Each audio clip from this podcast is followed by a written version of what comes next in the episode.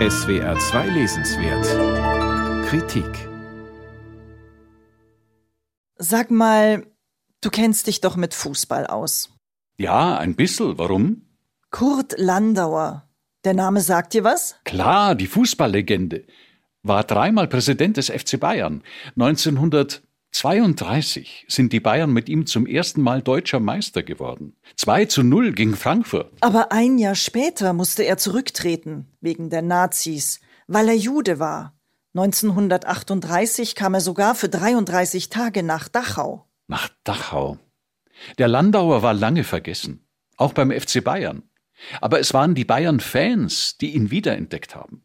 2009 haben sie eine große Inszenierung in der Südkurve hingelegt, bei der sein Porträt gezeigt wurde. Aha, ich dachte, die Bayern wären der Schickimicki Bussi Bussi Diridari Club. Das eine schließt das andere nicht aus. Traditionsbewusst sind sie halt auch. Sogar der Regisseur von diesem Spielfilm über Landauer, wie hieß der noch? Du meinst Landauer, der Präsident von 2014, mit Josef Bierbichler. Ja, genau. Sogar der Regisseur von diesem Film hat gesagt, gehoben haben diesen Schatz die Fans. Aber wieso fragst du eigentlich nach dem Landauer?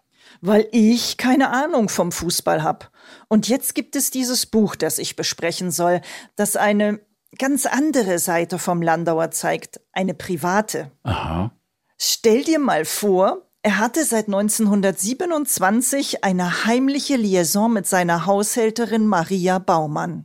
Heimlich, weil. Äh ja, man fand das damals nicht standesgemäß, die Beziehung zu einer Hausangestellten. Landauer kam aus einer wohlhabenden bürgerlichen Familie, wo man im Übrigen gern eine Ehe mit einer Jüdin gesehen hätte.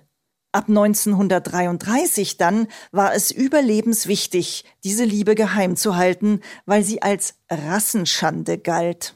Er war ja nach dem Krieg noch einmal Präsident des FC Bayern. Er soll in der Schweiz überlebt haben. Er hat es nach Genf geschafft. Dorthin hat er nur gekonnt, weil eine frühere Flamme, Maria Klopfer, mit ihrer Familie ausgewandert ist und ihn nachgeholt hat.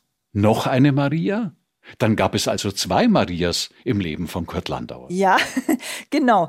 Eine christliche Maria, die Maria Baumann, und eine jüdische Maria, die Maria Klopfer. Die beiden Marias haben ihn am Leben gehalten im Exil. Die Klopfer mit ihrem Geld und ihren Beziehungen, die Baumann hat ihn mit ihren Briefen gerettet. Mit ihren Briefen gerettet? Übertreibst du da nicht ein bisschen? Nein, er hatte Entsetzliches zu verkraften. Er saß in der Schweiz, konnte nichts machen. Vier seiner Geschwister von den Nazis ermordet. Landauer wusste, dass es die Konzentrationslager und die Gaskammern gab. Er wusste alles.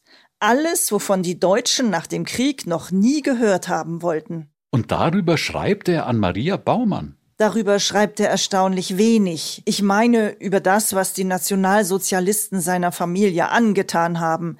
Aber er wollte im Winter 44, 45 mit sich ins Reine kommen. Er hatte das Gefühl, Maria Baumann, die immer zu ihm gehalten hat, Klarheit zu schulden. Deshalb hat er ihr einen 77-seitigen Lebensbericht geschrieben, der in einem Antrag gipfelte. Ein ziemlich langer Heiratsantrag. Und sie hat Ja gesagt. Geheiratet haben sie dann 1955. Und jetzt musst du das Buch noch beurteilen. Wie fandst du's? Erstaunlich vertraut. Es liegen ja mehr als 70 Jahre zwischen diesen Briefen und heute, aber die zeitliche Distanz spürt man nicht.